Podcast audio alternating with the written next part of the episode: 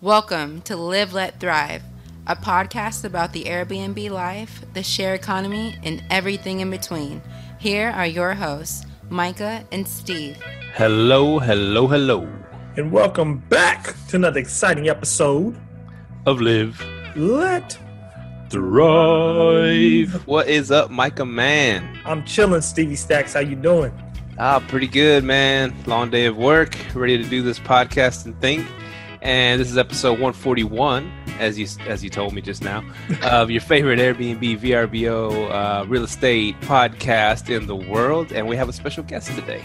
Who we got today, Stevie Stacks? His name is Mike G. I was about to flow, but I, I didn't have. I love it. I love it. Should have went. Should have went.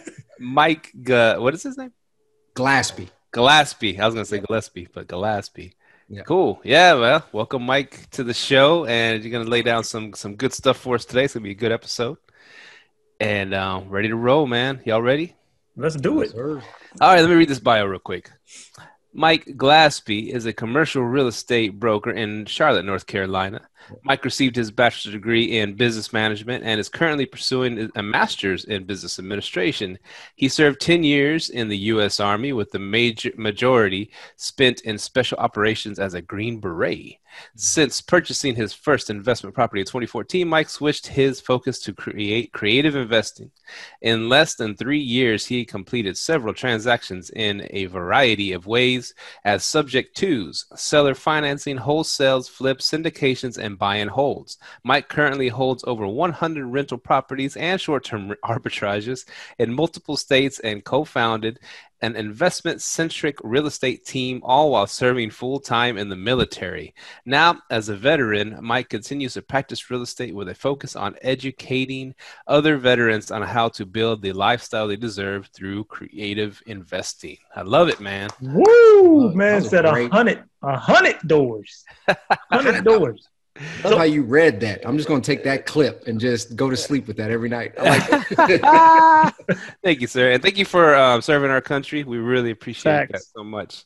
And I believe you're our second Green Beret on the show, right? Adam nice. Johnson. Adam Johnson, the other Green Beret. Nice. Yeah, so he um and he's killing it over there in Tennessee.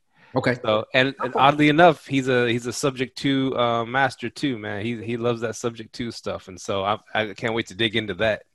Absolutely. It's good to know that, you know, there's other guys out there doing it. You know, uh, you learn to do more with less, right? You know, in our specific field and subject to is probably like that one thing. That's that one strategy that you can do that exact same scenario. So I like that. So, so I guess I'm gonna start off here then. So how, how many of your units are Airbnbs?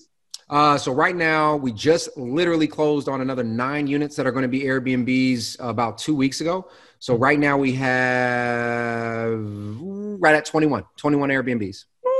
Whoa. Man. And they're all arbitrages? Uh, no. So the arbitrages, there's only four currently that are arbitrage.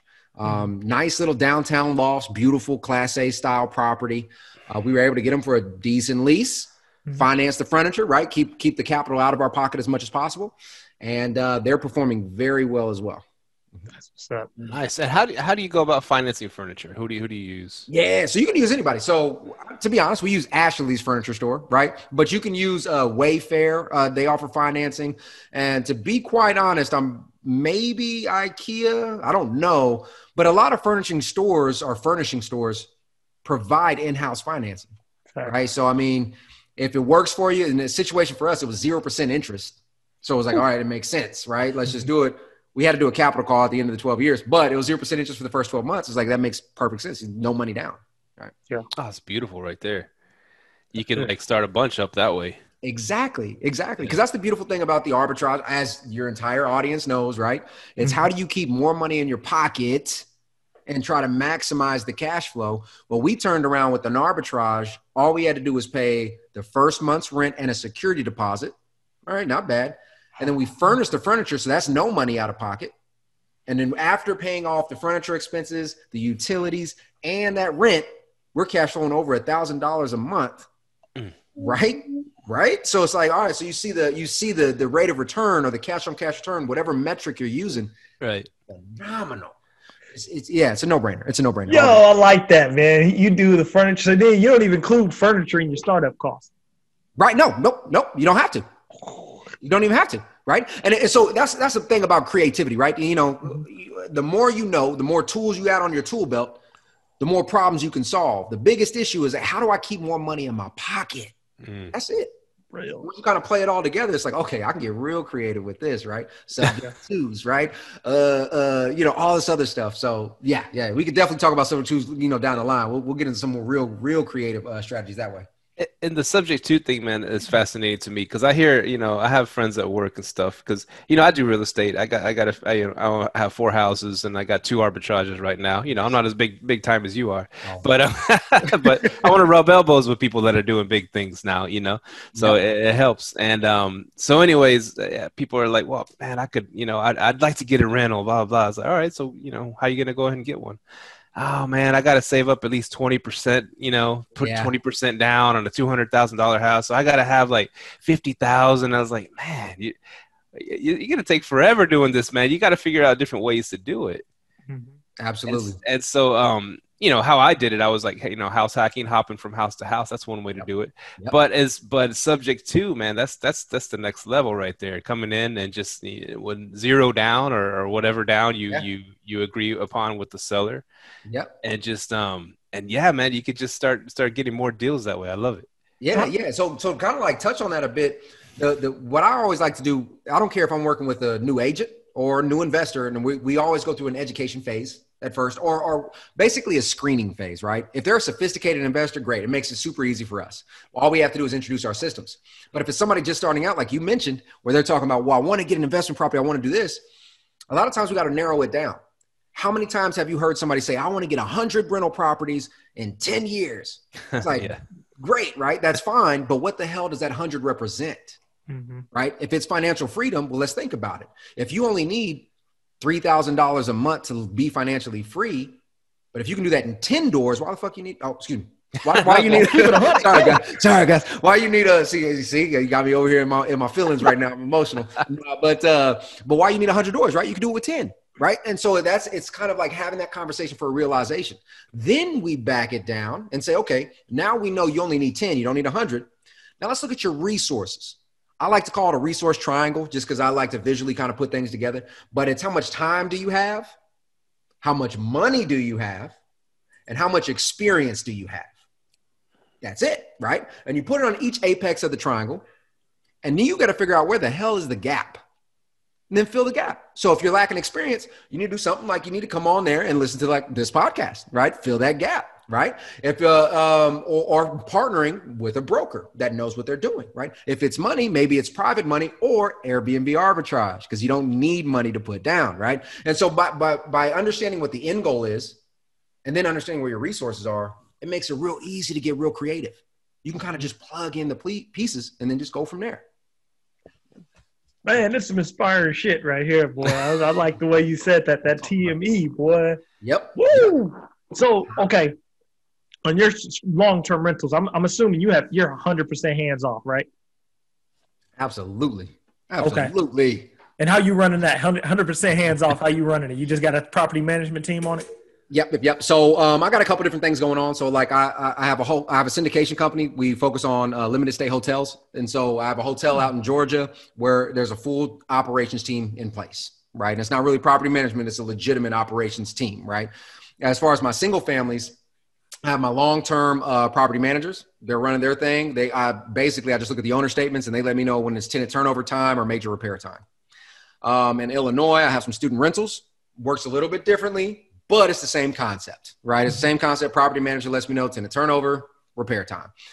Ultimately, across the entire portfolio, I spend maybe, you know, realistically, maybe about an hour to two hours a week kind of managing the portfolio because it's just communication with the property manager. Mm-hmm. And, and, understanding the biggest thing that all of us, and obviously you guys already had Shelby, my business partner, on, on the on the uh, on the uh, podcast. The biggest thing for all of us is creating efficiencies and systems. Because think about it, not any single one of us started investing in real estate for another job. That's not what we started investing for. So I am very comfortable paying handsomely a management fee or whatever in order for me to have the freedom that I started out chasing. Facts. Yeah.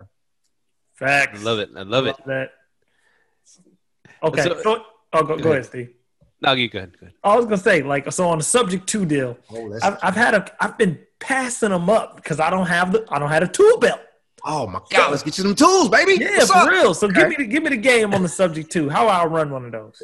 All right, so check it out. So check it out. Subject to is something that people just they just don't know about.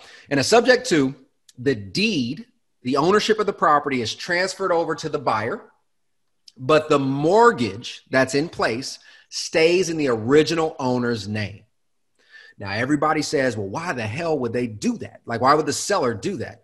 There's a few different scenarios, all right? Let's say for for example, um, they're just in a financial situation where they maybe they don't live in the property anymore. Um, but they got this mortgage payment that they can't really afford.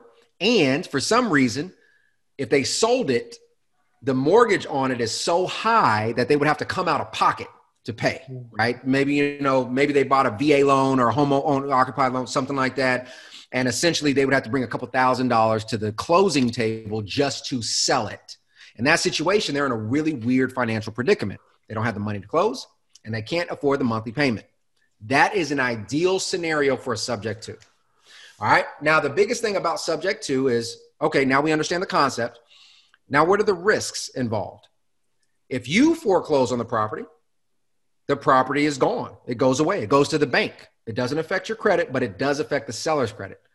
As, as professional real estate investors, our biggest thing is relationships, right? So we want to make sure that we protect that to the fullest. So we're going to make sure that we're making our timely payments. But we have to make sure that that seller feels comfortable with that whole process because this is a wonky thing. They're now telling you, you don't know them, right? You just called them, cold called them, whatever, and they're saying, "Hey, um, yeah, yeah, yeah, you can you can have my mortgage, you can take it over." What? Right? So you got to build in those. You got to build in those uh, kind of barriers. So one of those things is, or one of the biggest risks is something called a due on sale clause. Okay, essentially, a loan provider, the mortgage, the mortgager they say, hey, man, anytime you sell this property, if you sell this property, you got to pay me my full mortgage amount. You got to pay me everything. So if you owe 200,000, as soon as you sell it, you got to pay me 200,000. Anytime it transfers ownership, right? That's called due on sale. So you have to find ways to protect against things like that. One way you can do that is putting uh, the property itself, deeding it into a trust, right? Into a trust. And the trust has the name of the original owner or the original mortgage owner, right? Oh, But you are the beneficiary, or your LLC is the beneficiary. So you still have ownership, but you kind of masked that transfer, if that makes sense, right? I like it. Uh, another couple things. I mean, you can put um, obviously you will have to add yourself as additionally insured, right? Because if you transfer the full uh, insurance out of the original owner's name, most of the time insurance is paid through escrow, right? So you can't hide that. You can't mask that. If it's in escrow and in the original owner's name, they have to still be on that on that policy, right? So that's another factor. So once you start implementing all these different factors in, what you're really doing is you're building up the trust and the confidence in the original seller. And that's when you're able to really start smoothing over and making these deals. And I will be very transparent. There's nothing I, there. You should not enter a subject to and do anything illegal, and you should not do anything, you know, um, bordering on the lines of like uh, illegal or gray or whatever. Be very transparent about everything you're doing and make it so in all of the contracts. And then that way you're you're keeping up to the good conduct of what business should be, you know, should be ran. So okay, so let's say you get this property, you're now on the deed, or your LLC's on the deed. Yep. Right. Your LLC's on the deed. Um, how long are you guys eventually looking to refinance that property? Yeah. So, and, and that and that scenario changes obviously depending on the situation. All right. So my first subject to um, they were in no rush to sell the home because they weren't looking to buy another home. Mhm. Right now, I had told them though they said, "Hey, in about two years, we want to buy a home." So I had a two-year timeline to sell it because you got to think about it, right? That mortgage is in their name. It's going to be hard to buy another home. It is, right? You know, uh, or if you have two mortgages, three mortgages, things like that, it starts to count against you. So I had a two-year time window. Um, one of my current uh, subject twos, there's no time limit. They don't care. We didn't put a time limit in the contract because they said, I really don't care, man. Just take care of it. We're not buying a home for any time in the foreseeable future. When we do, we'll reach back out to you. But I always recommend, I do not care what your investment strategy is, you must always have an exit strategy. Always. And so, in a, in a situation for a subject to, the exit strategy is either sell or refinance. It's one of those two options. You have you need to decide which one it'll be, and you need to have a plan for it just in case. Just in case. Now, are you refinancing it to your LLC or your name, or are you just trying to you trying to get it in your the No, mortgage? so and that's a really good question. So a lot of people like to refinance in their personal name mm-hmm. because you have lower down payments ty- typically and lower interest rates. But you have to understand that your ability to borrow money is still going to be limited to your debt to income ratio. Always. The more mortgages you have, the harder it is to get a new one. Period. Then I also look at protection. All right. So if you use a homeowner occupied loan and you put like an FHA, put three and a half percent down on a property and say it's a fourplex, that's fine. You got a fourplex and you're cash flowing like a beast. If you were sued for that fourplex right, in your personal name, how much equity or how much is really at risk? Right? The mortgage, got it. That's all of it. But three and a half percent is what's at risk. That's the equity position. Now, if you had a 50% equity position, that's at risk now. Hmm. At that point in time, to me, depending on what that dollar amount is specific to the investor, now it's time to put it into an LLC because now it's actually asset protection, right? You're protecting an equity position. So the majority of my properties now are in LLCs because I don't want anybody to attack me and attack all of my you know portfolio right i have it segmented but that's also how i separate my llcs on top of that i look at the equity position and i just protect a dollar amount in each llc and that's how i decide when to start a new one or whatever the case may be now, when you put a property into your LLC, uh, what about the mortgage? Is the mortgage in the LLC as well, or Yes, yes, yes, Okay. yes. So you could do you could do one of two. So I mean, I've had a VA loan that I've just was able to transfer the deed over to an LLC, but the VA loan's still there, right? Um, but here's the thing with that. Just like we talked about on the subject too, the due on sale. The same situation can happen if you just transfer from your name to your own personal LLC. That is technically a sale. It's a transfer of ownership. So the mortgagee or the mortgager could say, "Hey, I'm calling it due, man. You just moved it to an LLC. I want all my money right now." They Now, could. have, have you ever heard of that happening? No, no, no. Okay. Never. I've never. I've never seen a real life example of that happening. Because the bank just wants to get paid, right? yeah, they trying they want that interest money. baby. Damn right. If you're paying on time, you're going to be just fine. I and that's why I try to tell people like real, realistically, the bank is not in the business of owning real estate. Mhm. They want their money to go to work. They've already lent you the money. If you're making the payments, you're fine. They do not have somebody literally auditing every mortgage loan out there like, oh, they transferred ownership. Like it don't work like that. You know what I mean? So I think the risk of that actually happening is very low, but I do want the audience to be aware of it so they don't just go out there and start subject to and everything and then get slapped up, you know, you know, get slapped inside the head. Right, right, right. I, I guess I guess they saw the damage that that happened the last go around in 2008 when they just started foreclosing left and right and just it just wrecked the whole economy for like eight years, you know. And so it, it- so I think I think they will do everything they can to work with the with the buyers Absolutely. nowadays. And so, but I mean, yeah, always always be safe. Always always have an exit strategy, like you said. Absolutely. And you can always do a loan assumption, right? And we're not even going to get onto that. But I mean, um, you know, worst case scenario, they say, no, you have to acquire it. Well, you can kind of take over the loan in its current position without applying for a new loan, right? That's still the same process as getting a loan. It's called a loan assumption. But there are multiple options if it comes down to that, right? So I don't want the, you know, for whoever's listening, don't be scared to attempt a subject to, right? And be prepared to always figure out how. No, never say no. Not in real estate. We don't say no. We always say how, right? You got to figure out how. Exactly. And, and where did you learn all this stuff? Oh man, just just grinding. Like you know. Uh, so I mean, um, you know, to to be honest, um, I had a bad deployment um, one of the trips out, and at that point in time, I, I made a decision like, hey man, I I can't do this. I can't do this for the next ten years. I gotta I gotta do something else. And when I put my mind to something, I get obsessed about it, right? I mean, I'm reading, I'm calling, I'm networking, rubbing elbows, doing whatever we got to do.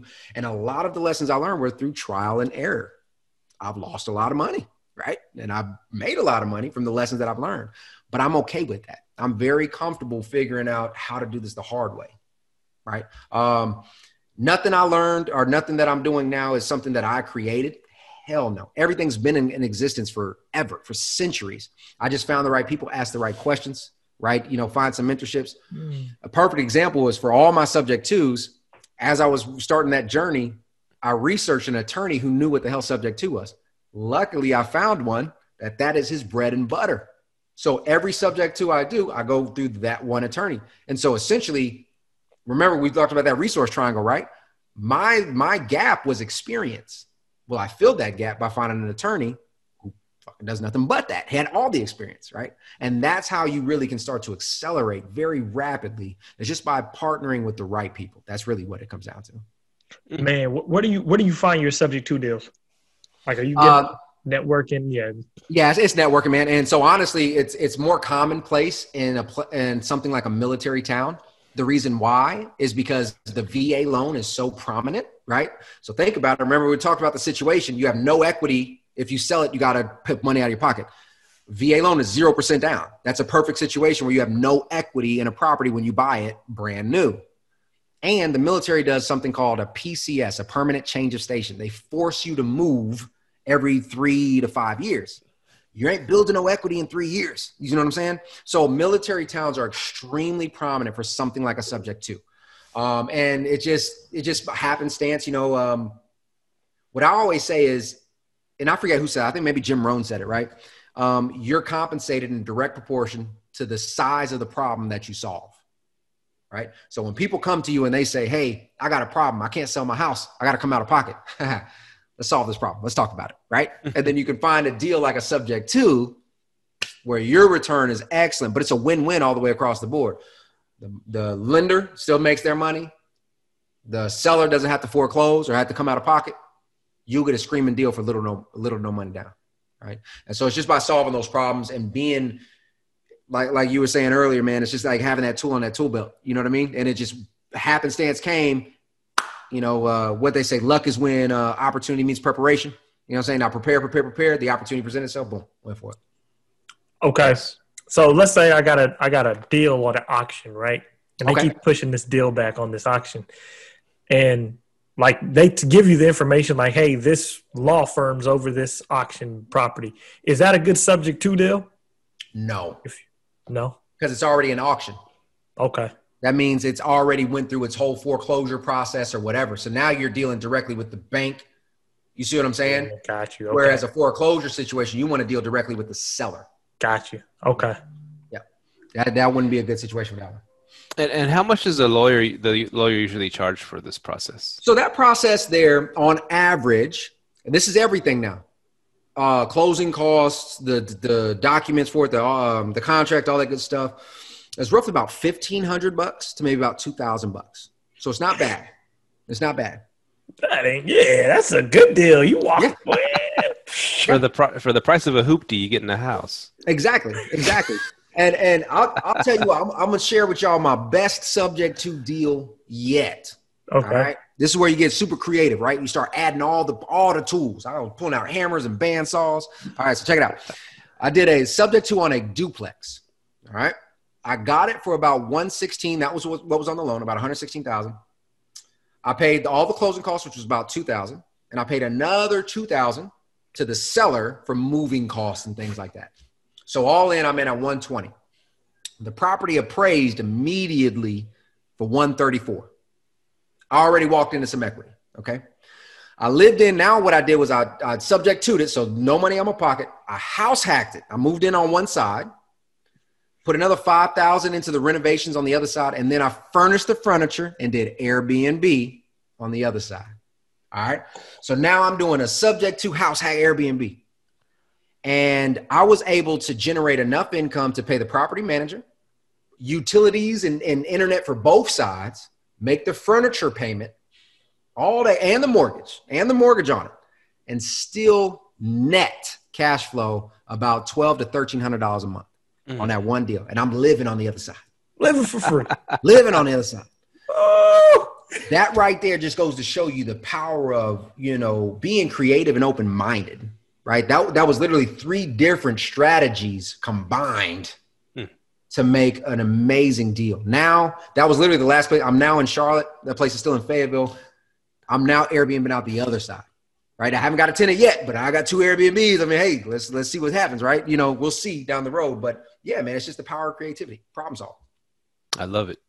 And and so, what makes you um when it comes to the choosing between doing a flip or or holding it or buying a hold? What, what what's the process in that? What what what makes you choose one or the other? Absolutely. So um, I have different. So first and foremost, every investor must have their metrics, their performance metrics, down to a T, down to a T. Because otherwise, we get this all the time. An investor might come up and say, "Hey, uh, find me a good investment." Come on, man. What does that mean? Good investment? Like, come on, man. What is that? Right? Give me something I can I can use. Right? Cash on cash return, IRR, whatever. I, just give me something. When I look at every deal, I essentially say, okay, I start with the end in mind what do I want this deal to do for me? All right. And then I basically say like, what, what can I best buy it at? Like, what is the most, you know, uh, accurate representation of it? And I always do a backwards planning approach. I always start at the end. So I go with the ARV, right? After repair value of a property. I figure out what that is first and foremost.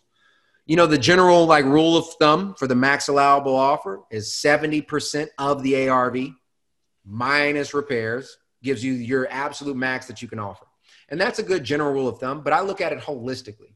If it's something like a flip and it's a $200,000 property, percentages can be skewed greatly because I can still make a profit of $20,000, right? But a $200,000 property, it makes it only look like 10%. So if you're doing a 70% rule, you're just cutting yourself out of the deal, right? So I have a metric literally for every single one of my investment strategies. So for a flip, my metric is I must make at least $20,000 in profit, right? It's not a percentage. If it's a buy and hold rental, then I want to make sure that I'm leaving very little money in, but I use cash on cash return as my metric, right? And so I use that. And so you just have to be able to evaluate every property in many different ways and figure out where it fits because it would really suck if you only had one strategy and it didn't fit and you just threw it away. But you could have made $20,000 right? You know what I mean? So it's like yeah. you have to you have to know your metrics. Is what it boils down to. Man, some good knowledge today. Um, how about when when you're doing a flip or or when you're doing renovations at all? How how does that work? I mean, how are you good at dealing with contractors, or do you do a lot of the stuff yourself, or how does it work? I deal oh, with contractors, man. Yeah, I deal with contractors. I'm not gonna lie to you. I'm not gonna lie to you, man. So, well, I did I did li- live in flips before, where I did the work and that's when I learned that I'm not going to do that again. Like I'm just going to get that. I'm just going to get the contractors right. Um, and then you got to you got to vet the contractors because not all contractors are created equal. It's very difficult to you know to find a good one and so forth and so on. But when you find a good one, it is it is worth it. It is worth it. Uh, so now within our markets, we have contractors that we've done obviously for our own personal stuff, but we've opened them up to our clients, and they're just excellent, right? When you're looking at um, uh, contractors one of the biggest things is um, transparency and communication. I'll just kind of ball that all up into really one. I've seen situations where you say, "Hey, um, I got ten thousand dollars to use on this project, but this is what I want," right? And the contractor will do what fits ten thousand dollar budget, but not what you want.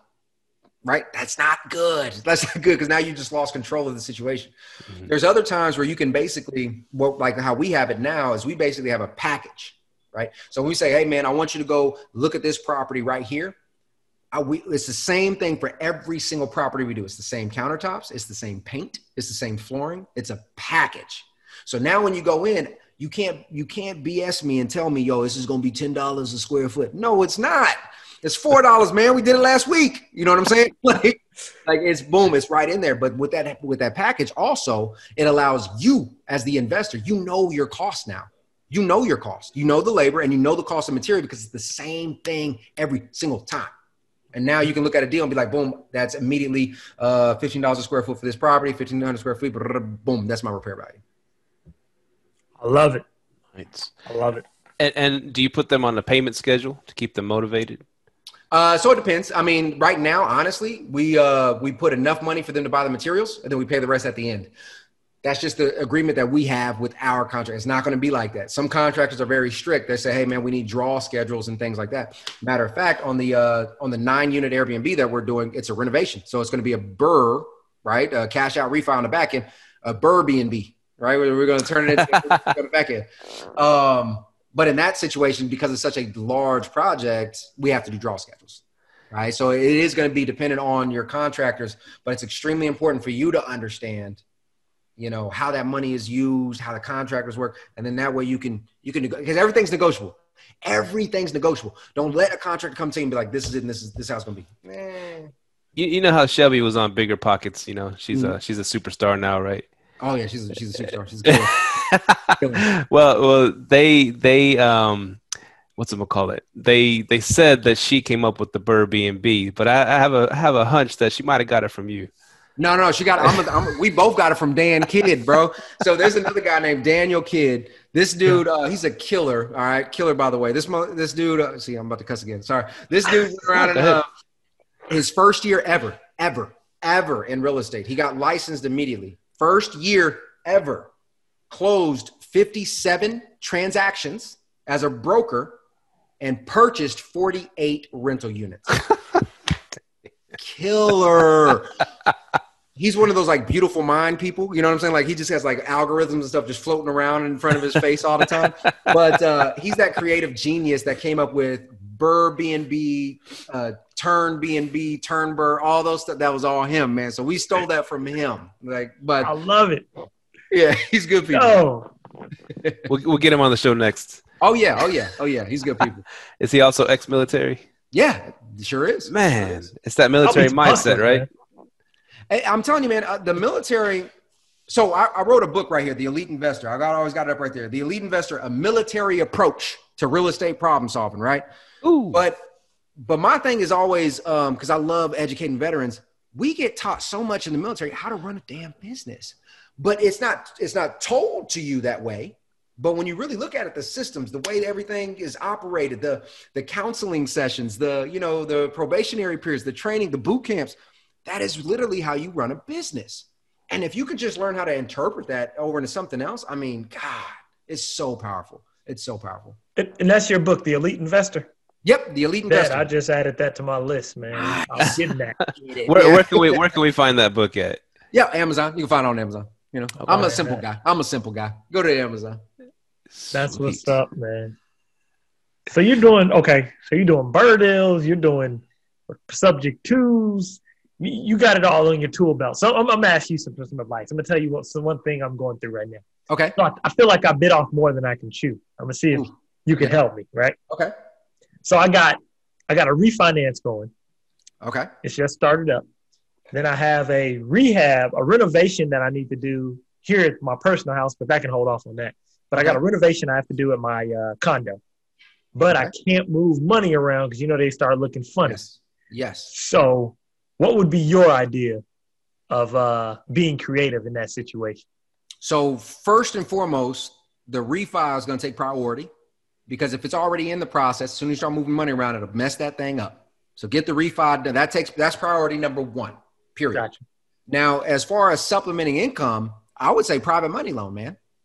Seriously, I don't know. You know, I don't know what your network looks like, but if if you could Mhm. borrow money at you know six percent or seven percent interest only payments to do a quick reno, that might be a great way to do it. Now, let me ask you this: You're going to reno a condo, but is it uh, what's the end strategy? Are you just going to refinance it, or are you just going to rent We're it? gonna or- 10, I'm, I'm a 1031 it. Oh, okay. So you're going to reno 1031 into something else. Yeah. That's short term private money all day, baby. That's short term private money all day. Interest only payments. Come, you know, find somebody and be like, hey, man, I'll give you 8% interest only payments for six months, seven months. Boom. Oh, I like the way you do business, Go man. for it. Yeah. Go for it. Somebody, I'll tell you, there's a lot of people out there that'd love to give you money for 8%. I guarantee it. Get it done. Boom, short, quick, 1031 buy you something nicer, pay them off. Everybody's happy. Win, win, win. I like that. I like that. All right, I think that's probably what I'm gonna do, man. See, everything happens for a reason. That's why we had you on this podcast. Tonight. That's what I'm talking Problem about. solving. Um, what are some like I've noticed? Uh, I've noticed. You know, I was listening to what's it called, um, Tony Robbins today. You Yeah. know, and um, and I, what I noticed a lot about like him or other people that are, that are kind of motivational, kind of like you know, telling you, you know, successful people. right, right. And it's saying. It's not like you know, it, it's it's the little things you do every day that add up to the to the big picture. You know. Yeah. So what are like some of the little things that you that you started doing and you kept doing and you and that led to your success? Yeah, that's a great question. So the one the number one book that literally changed my entire life around was The Compound Effect by Darren Hardy. And it's literally about that same concept. It is quite literally about the little stuff you do every single day that compounds into what you become. And I took that very, I took that to heart and I just went running with it. And ever since then, it's just been a, a non constant or a nonstop journey. It's like non-constant. It's been constant. It's been constant, right? A journey to the top. Um, but um, another great book that helped me figure out what to implement was The Miracle Morning Millionaire, right? About how by Hal Elrod. And essentially in that book, he calls it the savers. It's six items that you do every single day: silence, affirmation, vision, uh, exercise, reading, and scribing, which is just writing or journaling. But basically, what he did was he's figured out what the most productive top 1% of the world they do. And he found that those were the most common things, but nobody ever did all of them in one day. And so he created the book, mm-hmm. Miracle Morning Millionaires, right? The habits of the savers, all six of them all in one day.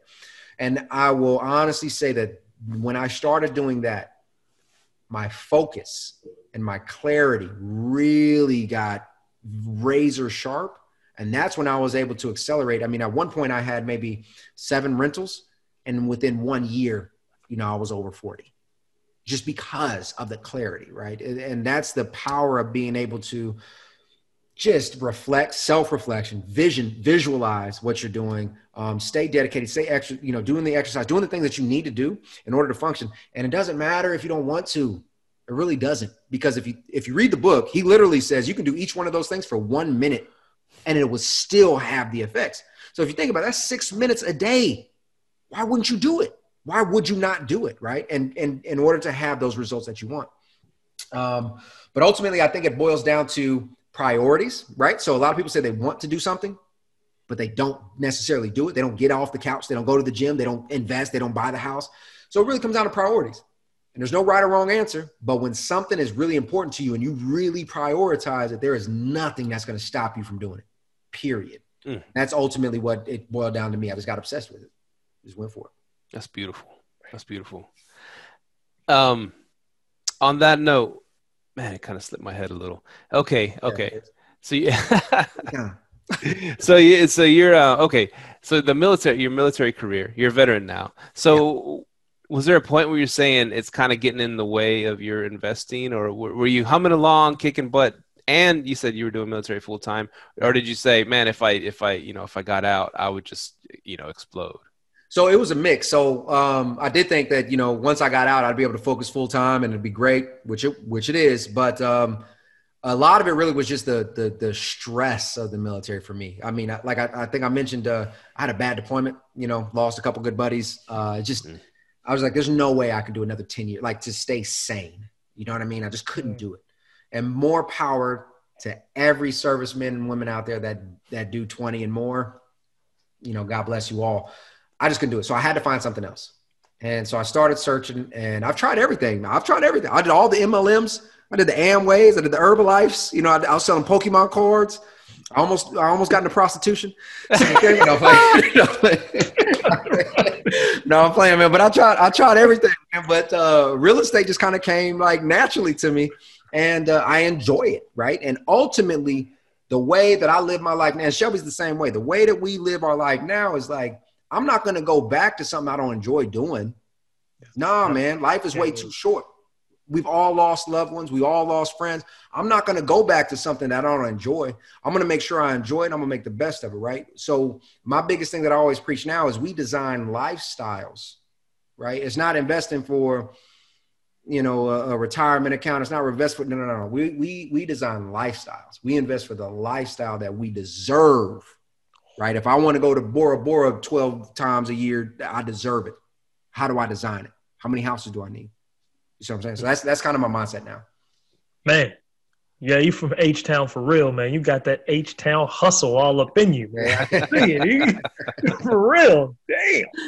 I love that. I love that, man. You inspiring the hell out of me, man. I like I like that. Y'all got me over here hot and everything. Yeah. it's, it's, it's, the wine, man. It's the wine. Yeah, it's the wine. so, how, how are some ways that you reward yourself when you hit goals? Yeah.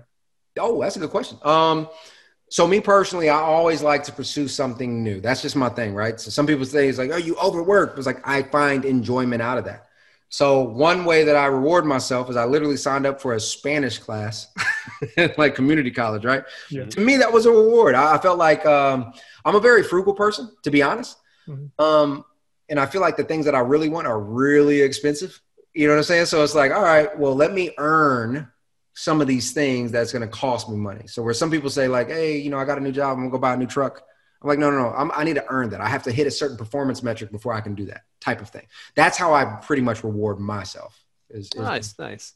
The things I want. Yeah. On on the Spanish front, yeah, you know, it's um, there's there's this program they got in Guadalajara, Mexico. Yeah, yeah. Know?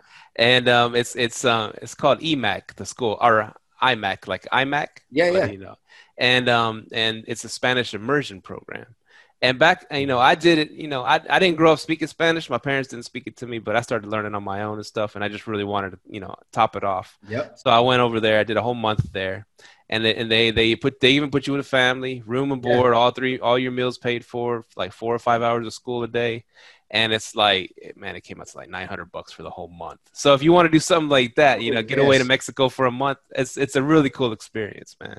Oh, I appreciate that, man. I, I literally was looking into um, immersion courses like that, and I've seen some in like Honduras and uh, uh, Peru and things like that. But I mean, I'll definitely look into that one. Yeah, absolutely. I really appreciate that. Yeah, that's just uh, yeah, Mexico's right down the way. Yeah, exactly, it's a cool. Exactly, it's right there. It's a cool experience, learn, man. You gotta, yeah, yeah, you have to be immersed into it so yeah, I really, I really appreciate that. Yeah. Yeah, people of all ages there, man. You might end up falling in love with a chick. Oh wait, I don't know if you're married or not. no, I'm not. I'm, I'm still, I'm still single, man.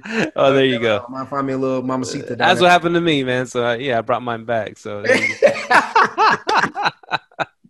oh, There's some beautiful women down there. I'm just saying. I'm just saying. All right, I, I have a question for you because you told it. us about your best deal. What was one of the worst deals you got into, and how did oh. you get out of it? Oh, say less. All right. So uh, one of the worst deals ever, man. When I first was getting into it, was whole, it was a wholesale deal. I didn't know what I didn't know, right? So I got in, I found this deal, I ran the numbers wrong. And I told this lady, I was like, yo, I can I can offer you uh, like 68,000 for the house, right? Um, then it was occupied by her brother who was unemployed and everything else. I was like, man, look, I can't sell it if it's occupied. He needs to leave. So she kicked him out, right? Then I was still in the military. I ended up deploying and I was like, oh, I got to do something with it. So I gave it to another wholesaler who I thought was going to finish it off. Long story short, the brother was homeless for about two months. The wholesaler didn't close the deal, didn't even follow up with the buyer. Mm. So she ended up foreclosing on the property. Mm. I left a thousand. I put a thousand dollars down for the wholesale contract instead of like a hundred or a dollar, like most wholesalers do now. So I lost a thousand dollars, and I came back, and my relationship was ruined not only with the seller and the brother, but with the property manager who made the introduction. Hmm. Complete loss of rapport. And what about like a thousand dollars was a thousand dollars, but I mean, I just completely tarnished my name with an entire company, and I made somebody homeless. Mm. Like that was the worst deal ever. like I learned a lot from it, but damn, that was a bad that was a bad experience. Yeah. I, I guess you know it's funny because the, the whole money thing. You like you said, it's a thousand bucks, but what what really hits home is like, wow, how you felt bad, you know, about that, you know, that guy being homeless, of course, yeah. and about your relationship. It really shows what your what your goals are and what you align with because yeah. you care more about relationships and helping people or than than than money, and that you know actually gets you more money in a way. You know, it saying? does because I'm going to be honest with you. For people, people who care about money, are they are they worry about money, or people who don't have money? Let's be honest. Let's be honest, right? Because if money was like, think about it. When you're breathing right now, are you thinking about oxygen? No, you got it. Oh, right. When you have money like that, where it's like oxygen, you don't care, right? I am a firm believer that money is not going to change you. You're going to be whoever the hell you are with or without money. So if you can start thinking and and and visualizing what it's like to be somebody who is truly wealthy and the person that you want to be, right? A philanthropist, right? Somebody who gives and all this other stuff. Why are you waiting to do that until you got money? Why aren't you doing that now?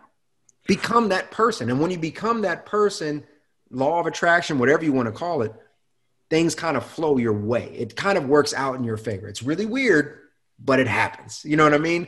So uh, I'm a big, firm believer in that. Everything we do, even with our, our realty team, we come from a, posi- a position of value. We want to provide as much value for free as possible because when people care or people know that you care, right? At that point in time, they're like, you know what? I'm willing to pay for that service. I'm willing to compensate you for that service because that's what I want. Hmm. You're genuine. That's what's up, man. That's what's up. Going back to the manage, management real quick. I know we're jumping around all over, but how how do you have any tips on managing your managers? Yeah, that's actually a really good one. So I always tell people because that's the first question that comes out the gate, right? Oh, I want to self manage so I can learn the process, and then I want to hand it off to a manager, and that's fine. But like I said, I say it over and over again. I always start with the end in mind. If you want to be the manager, then you need to learn how to manage the property. If you don't, then you need to learn how to manage the managers. Would you rather have two more additional years learning how to manage the managers or how to manage the damn property that you're not going to want to do, right? So I always say start with the end in mind. If you want to not manage the damn property, hire a property manager ASAP. That 10% that you're paying is not going to make you rich in the next 12 months. Pay them. Now you have one less thing that's on your plate and you can focus on acquisition, on growing the portfolio. It just makes sense that way. Now, when you're managing the manager, ultimately it comes down to what information do you need to know? What information is important to you? So for me, I don't give a damn who signed the lease. I don't care. I don't know that person. I don't need to know the person. I need to know what are the biggest uh, expenses when they come up. I need to know when tenant turnover is coming up. So we can focus on like lease uh, management, right? So let's say, for example, you got 100 doors, and all of a sudden, 40 of them they all expire on November the 3rd of 2020. It's like, oh crap, that ain't right, right? I want them to expire at different times throughout the year, right? That's like lease management. I want to know that, and I want to know big expenses. Now that I know that, all I need to do is make sure that my property manager can can, can execute that. You're good to go right? I got my own reporters. I can pull my own statements if I need to. I got my bookkeeper involved. Great. Boom. I can check my management leases. Great. Boom. I got all the information I need. Now, if we have to have a deeper conversation, we can do that. But at that point in time, you've met all the criteria you need for a property manager. Nice. Yeah, keep it simple. I guess cause I've been telling um, um, Micah that I've been struggling with it a little because I'm doing. I have my these are my first two arbitrages, you know, yep. and I just got these up and going recently, and so, and, and I'm like, man, dude, you know, because I've always managed my own Airbnbs. Right. And I'm like, dude, you know, the I don't see I don't I don't see any results right now. I don't see any bookings coming up, you know, and and man, are they doing it right? Are they are they checking this? Are they pricing it right? And and he's like, well, you know, are, are you making the rent? I was like, well, you know, I made the rent the first month, and he goes, "You making a profit?" I made a little profit, yeah. but um, he goes, I said, but you know, I'm worried about the next month coming up. He goes, well, you know, measure that at the end of the month. If you didn't make the rent, if you didn't make a profit that you wanted, then you start talking to him. And I was like, ah, I, just want to, I just want to, you know, be hands on and tinker. But like, he, I guess that you, you kind of give, give him freedom, but with kind of a little bit of limitations. I don't know. It's like a balance, right? I'm gonna kind of give my game on that. Like when I told Steve that reason why I tell people that is when you when you put yourself in the way of letting someone if you don't want someone to make a mistake you stop their growth and you stop yours. But mistakes are the only way people learn. So that's what i was telling steve let them make a mistake. If they make the mistake then you can talk to them but if you stop them from making that mistake they'll never they'll never learn. You know what i mean? Yeah. That's a good point. That's a really good point because you're right. You got to learn. Um, i actually really like that that mindset on that one as well. The biggest thing i look at is when you build out something that's that, that can grow, you know, as you scale, it continues to grow. Think about it. That's a system that's put in place. Think about McDonald's. KFC doesn't matter, right? When they go do their burgers, is you go bread, patty, cheese, boom. You know what I'm saying? They can hire anybody to do it because it's a system. Oh. If a client came in and said, "Hey, no, man, I don't want beef, I want salmon," and throws off the whole system, are they going to be able to accommodate? No because they just customize the service for that one individual. Mm. So now you sitting as the tenant, if you're trying to customize this whole service of a property management company, which that's their business, they built a system, you're the problem. Yeah. If you want to be hands on like that, create your own damn property management company. Yeah. And you can develop the system, right? That's the way I look at it. Um, and it, it, everything starts with expectations, right? So if you expect them to do all this, but you didn't ask the questions up front, now you just made you just hurt yourself, right? Because you expected this and you got this, now you're mad. Everybody only gets mad because they expect more and they receive less. If you really think about it, right? That's really the only time you ever get mad. It can be in a relationship or whatever. You expect something, but you get less. So in a situation like this, I would always recommend that you go in and you ask all the questions you need up front from the property manager, so there's no surprises. Then you won't be mad. You know what I mean? You So, like, interview them. If they don't give you what they said, then it's like, all right, no, now I'm mad. you told me. you told me, man. There you go. That's what I'm saying, man. Let them make the mistake. Now you gotta holler at them. Yep, yep, yep. Right, right, right.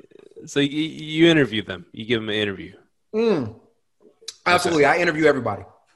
Absolutely. I interview everybody and I'll be willing to even like test them out a little bit. You know what I'm saying? Like I'll, I'll give them a, a property or two or whatever, let them test it. I'll never hand over the entire portfolio at once. I'll never do that. I'll let them test, market, sample. And if they're good, I'll give them a little more, give them a little more, give them a little more. And like now, my long-term rental company, they got all my properties in well in Fayetteville. Obviously, I got them in different states now, but in Fayetteville, North Carolina, one company got them all. what state? What states do you invest in? Uh, Georgia, Illinois, and North Carolina right now. Okay. I'm, I'm open to more. Texas, I'm open for it. I just don't have a team built out there. That's the biggest thing is I gotta have the team. And it's hmm. funny because I'm 1031. One, I'm doing a 1031 on that condo is because I can get out of Texas because the high ass taxes. But uh, mm-hmm. you know, it- you can still make money here. All right. You Oh, still absolutely. Big on Texas. You can make you, you can make money in any market, and again, it just boils down to what you know, how you know how to manipulate the tools. But you can make mm-hmm. money anywhere, and that's one thing I love about real estate. Think about it. There are certain people that invest in real estate that want the non-cash flowing property to hedge against their high taxable income. Damn, that's a, mm. what we look at, and that's like that's not a deal. It's a, it's a deal to somebody. somebody. That's what I love about real estate, man. It's like you could you can make anything happen.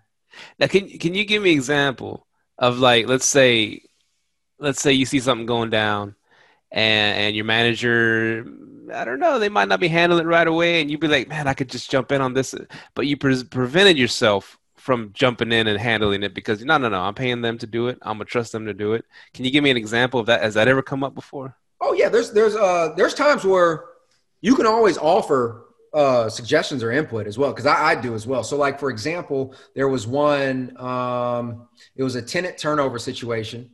Um they had left, they just left. Like the lease was still in place, they just left. All their payments was basically not going through and everything else. And then I was like, ah, we can chase them down and we can do this or we can do that, you know, option A, option B. And my solution was like, why don't we do a hybrid? Like, why don't we just go ahead and start the tenant turnover? I understand that the lease is still in place, but why don't we initiate this and initiate that and go for this? Right. And it was just more of like a conversation. Um, there's times where you can kind of do some of that creative problem solving because think about it, not everybody knows everything. You might have a good solution that they mm. may adopt into their business model. Right. So it's, I'm big, I am big on communication. Always, if you got a problem with something, address it but don't expect that company to completely morph their entire model and systems just off of your complaint right they may just tell you okay i understand this but this is why we do x y and z and then you should be you know i'm not saying that you have to be content with that but now at least you understand it right because you communicated about it Right, right, and I, and I guess it takes me back to like the biggest example that I can see is you're you're a Cowboys fan, right? Yeah. They're struggling right now. yeah And, they are and what's been the problem over these past 20 years? The biggest problem about how why the Cowboys haven't been, you know, winning Super Bowls. Jerry Jones. yeah, Deion Sanders left. well, eh, that's what everybody would say. It was Jerry Jones, and he's the owner of the team, Yep. and he can't. I mean, the only time he's been super successful is when he's got someone in there that won't let him meddle. You know what I'm Right. saying? That has the that has the balls to stand up to him, like Parcells or um or Jimmy. Jimmy Johnson. You Yep. know, and he's been uber successful with those guys. But then when he puts his puppets in place where he can do this and that, and he can talk to the players directly, that's when it gets all messed up. Yep. That's a really that's a really good example. That's a really good example because you're not a you know for the same scenario you're not a property manager. So how the hell are you going to tell a property manager how to do their job better? You see what I'm saying? That's a really good example. Yeah, if you start trying to meddle in those places, yeah, you're going to get lackluster performance. I like You, that. en- That's you end dope. up two and six right now in the exactly. NFL Okay. season. All right. All right. Enough of that. Enough of that. yeah, we're, we're Cowboys fans too. I know Yeah, yeah, Michael's yeah. Michael's threatening to jump ship, but I don't think he will. Didn't jump shift. but yeah, that, that's man, that's some good combo, man. Because I'm real big on, you know, what I'm saying, let people make mistakes, learn, and then you can focus on growing. You know, and I'm happy, I'm proud of Steve, man. Because Steve went ahead after they got that first release, shit, he went and got another one. I was like, yep. yeah, go get another one after that. You know what I'm saying? And another one. Yep, go for and it. Another yeah. one. Um, financial freedom. Yes. Ha- have Have you attained it yet? Yes. You have. Okay. Yes. And okay, and we'll, we'll go back to exit strategies too. So, is you're doing this? I assume you love real estate, but do you have an ultimate exit strategy for for get, hopping out of this, or you just you foresee yourself doing this forever? Um, so I'm not going to sell real estate as a broker forever. I'll work with a few clients, um, but I really do enjoy educating newer agents on the same process. You know, um, um, you know, mentoring them and basically got into the, through the transaction. So I can see myself cons- consistently doing that. Me personally, I will continue to always invest in real estate. That's you know that's where I'm at. You know, whether it's flips, syndications, um, luxury resorts, I don't care. It's going to be in real estate, right?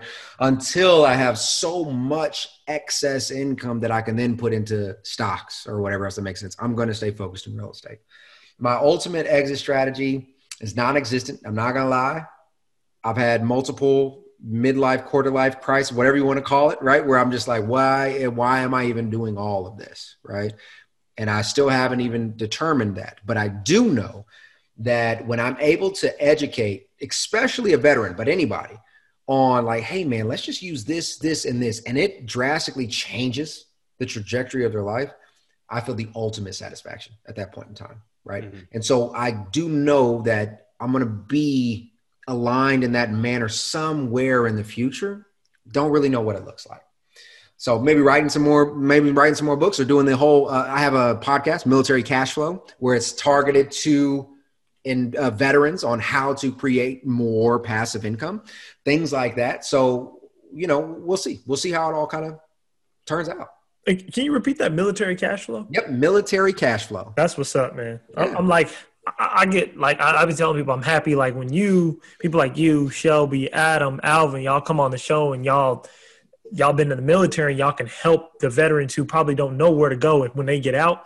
That's what's up. Because my dad served a long time, served I think twenty some years. You know, he really did a good job with what he did when he got out. So that's what's right. up, man.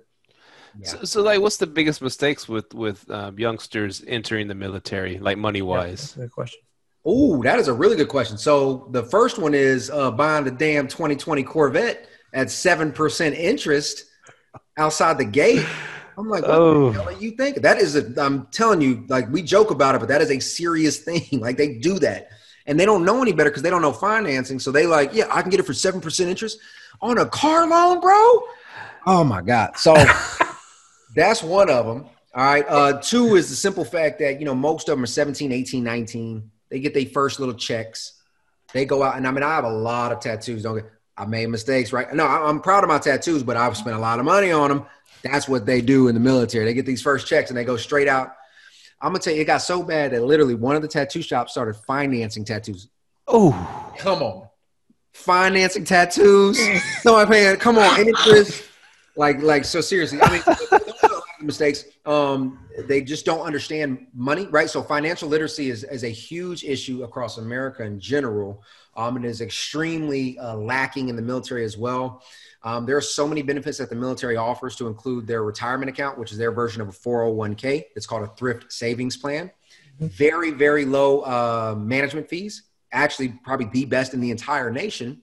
And they actually match up to 5% which is good, right? And and the fact is, uh, as you're aware, if I put in five percent and they match five percent, when I say five percent is of the base pay, right? So mm-hmm. just if I put in a hundred dollars and they match a hundred dollars, I've just made one hundred percent return on my investment. You can't get that anywhere else. And the simple fact that, you know, newer, younger kids are joining the military and they don't even just conceptualize the benefits that they have to take advantage of it. It's one of the, you know, the, the biggest like downfalls. And so we always are just trying to educate them, like, go, go to the financial office and just ask them what's available.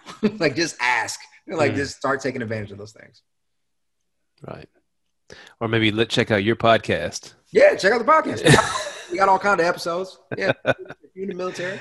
I'm still wondering how how does someone repo a tattoo? That'd be interesting. Bro, yeah, exactly. Exactly. It was like, oh, you didn't send out debt collections. Like, you, the arm off? Like, yeah, it's ridiculous, man.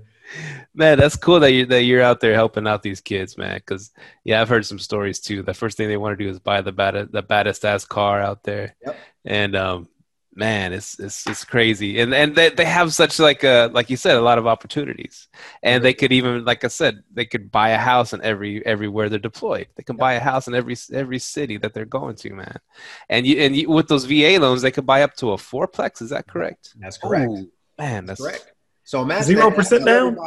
I, I always, every time I sit down with a, a young soldier, I say, "Hey, man, how would you like to have 12 rentals in three years?" And they're like, "What?" I'm like, "Nope, I'm serious. You get a fourplex first year with the VA. You have to wait 12 months before you can use the VA again. Another fourplex, another fourplex, because there's a limit to how much you can leverage. But you can literally, in theory, literally walk away with 12 rental units in three years, zero money down. Believe me, all all their eyes, you know what I'm saying? Yeah, but you just have to know what to look for, right? Knowing the questions to ask. But absolutely, it's definitely possible. That's beautiful, man. Dang. This, this has been like an amazing episode. We appreciate you hopping on. Mike G in the house.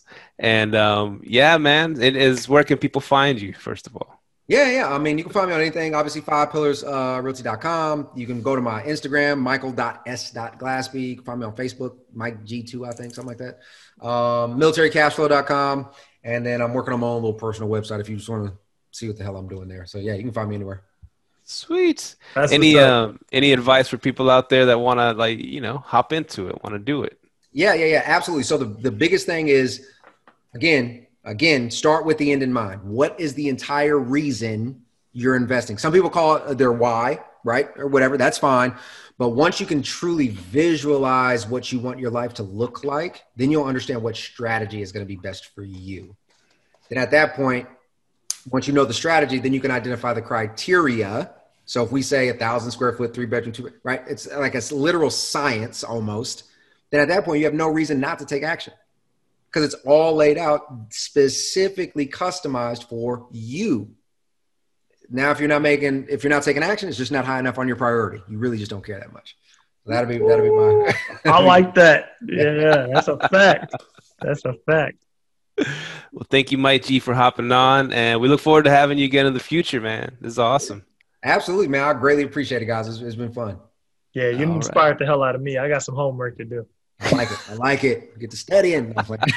Straight up. All right, man. Well, take care, and we'll see you soon.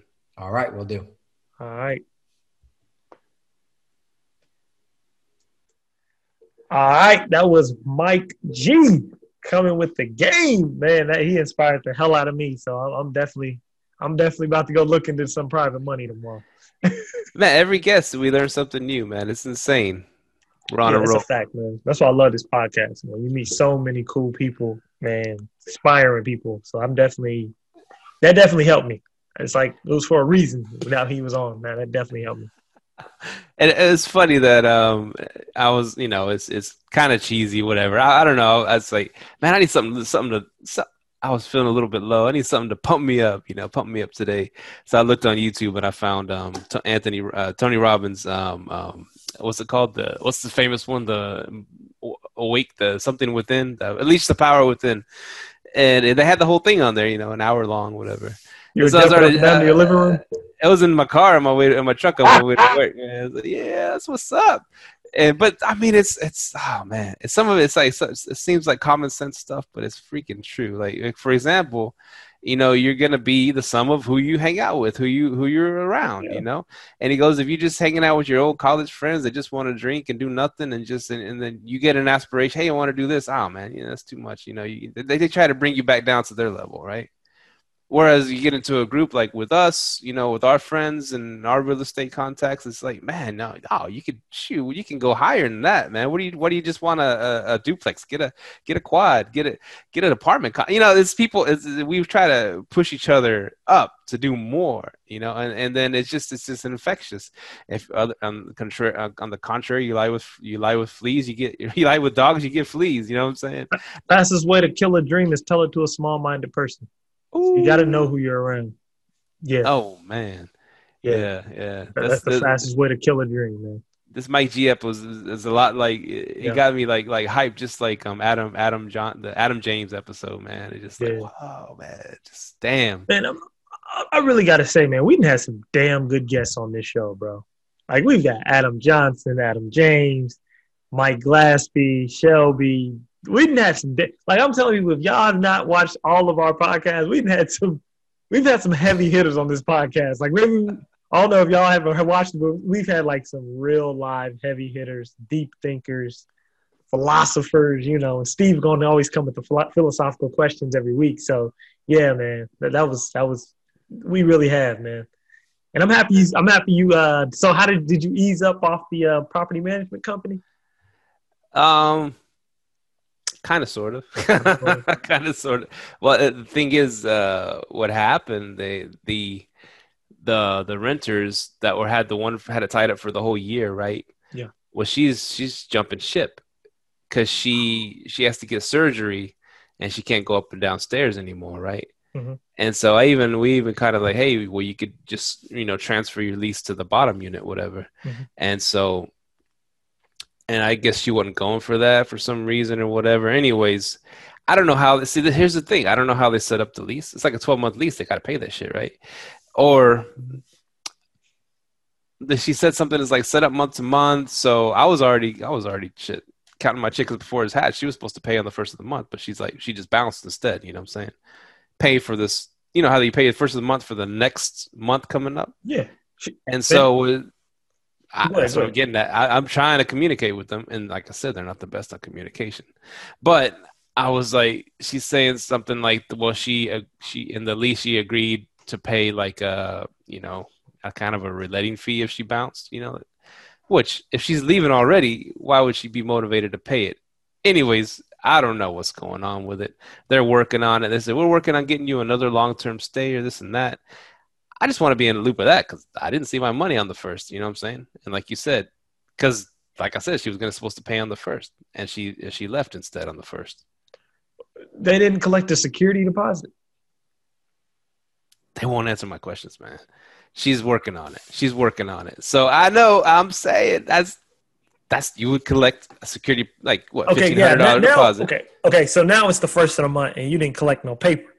No paper. Now, now it's time to yeah. Now, now it's time. You got to get, get that call in. Like, hey, player, we we, got to run some numbers and we got to talk. You know what I mean? See, now you you at that point. At first, I was like, man, kind of ease up, but yeah, now you at that point. So, so for example, this past weekend, I just hired two managers, Federico being one of them, and he's doing a hell of a job. I, I gave him, I gave him the, I gave him the keys to the Porsche. Like, look, if this dude ain't getting it done, get rid of him. If she ain't getting it done, get rid of him too. You know what I'm saying? You take over the hours, you can hire VAs. I don't give a damn.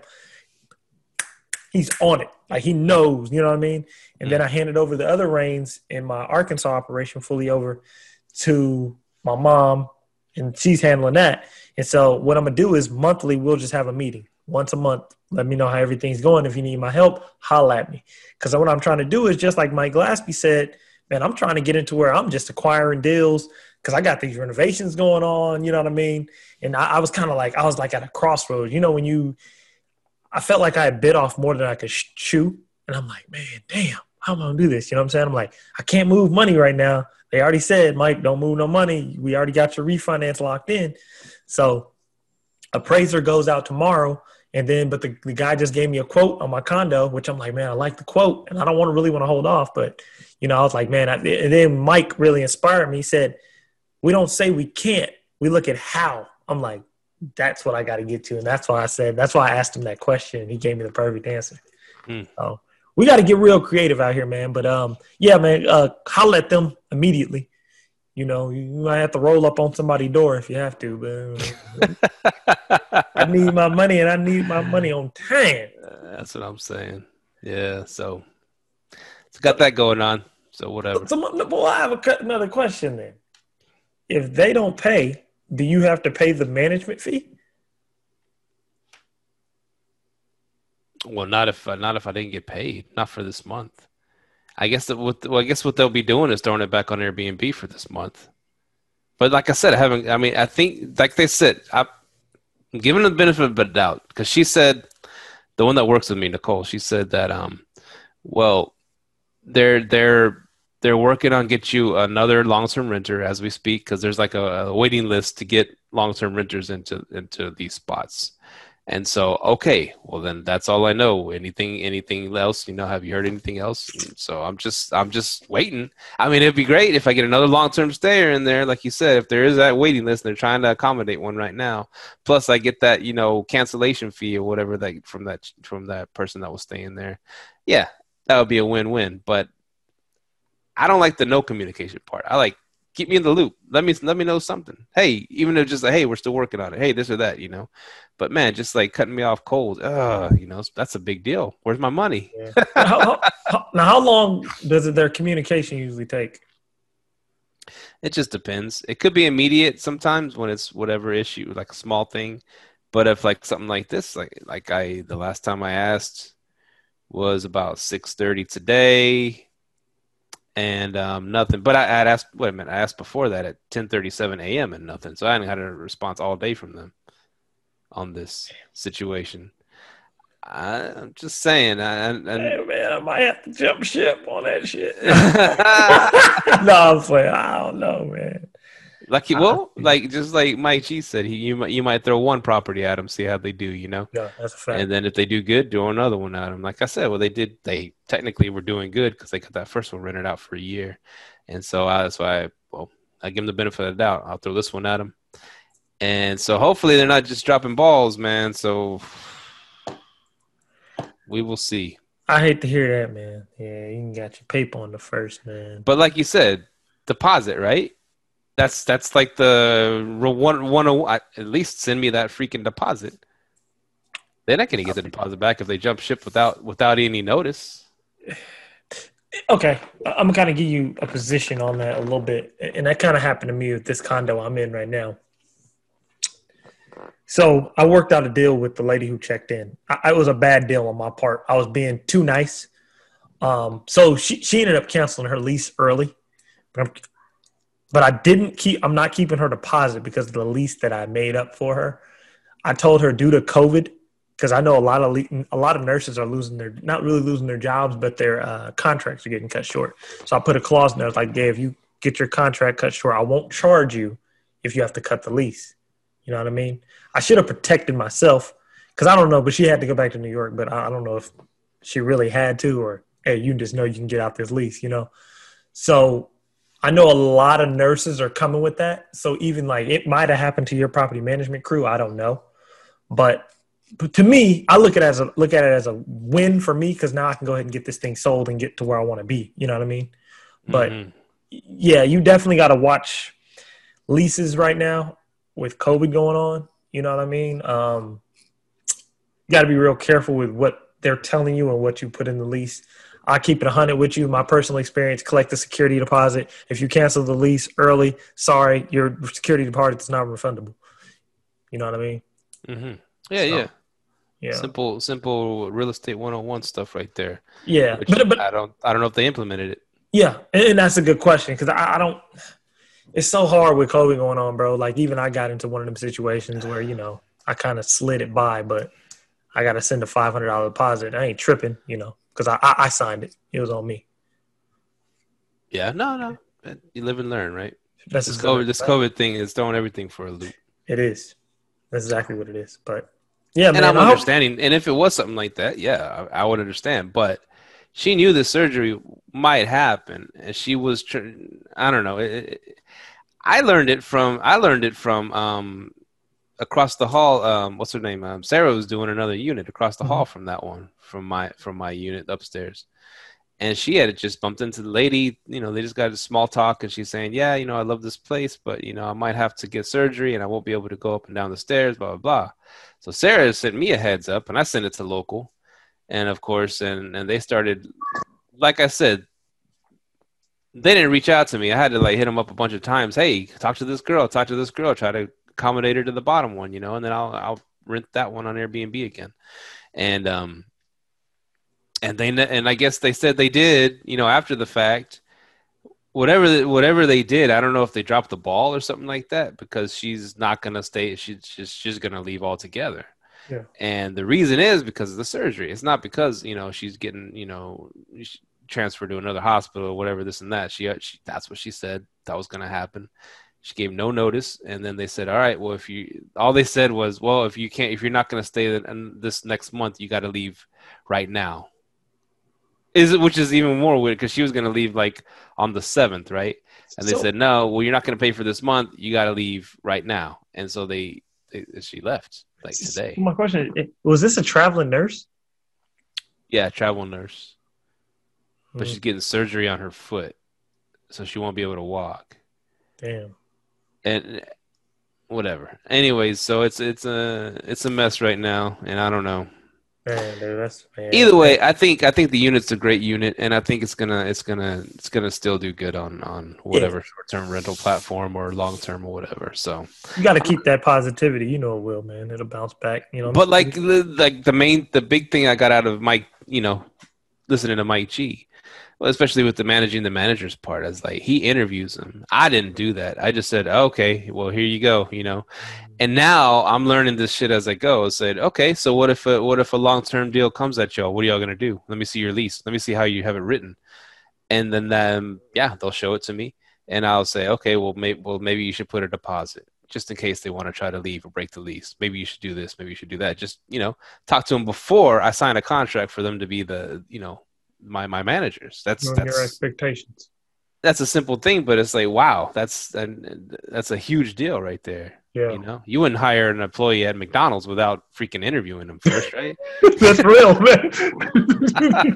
that's real talk, man. That's real talk. so, anyways, that's where we're at, and um, yeah, it's a great episode. I love doing this. I love learning and growing, and, and every you know, there's no failures. There's no failures. It's just learning experiences, right? Yeah, I'm, I'm, I'm, gonna say I, I'm happy. You know what I'm saying? I'm happy we. Sometimes learning's a bitch, but I mean, you got to do it. You know what I mean? That, that's really you. It's like, you know, damn, I lost money on this. You know what I mean? But you got to do it. Um, but like you said, you got to do the interview, and I'm gonna kind of say something off of my from my marriage mastermind from last night I was on. In life, don't skip steps. Straight up, don't skip steps. You know what I'm saying? Make sure you go through life on the proper steps. Interviewing people. You know what I'm saying? We can't skip steps out here. When we skip steps, it comes back to bite us. You know, Every every time, every Yeah. time. every time. Yeah. So, so yeah, you can catch us and Live Let Thrive Instagram. Live Let Thrive. We always post a new good content. You can email us at live let thrive at gmail.com and hit us up on IG. Not only follow us, but you can follow our personal pages, Micah Artist and Stephen Shea Suarez. Um, and they're actually below us, both those links. But yeah, um, live and you learn, but don't let it get to you. You already know you're a hustler. You're a whole hustler. It's gonna come back to you. Live and let and thrive. Yeah, and we are out. Later. Peace. Thank you for tuning in to this week's episode of Live, Let, Thrive. Be sure to tune in next week for all the latest in the world of Airbnb and all that entails. Bye bye.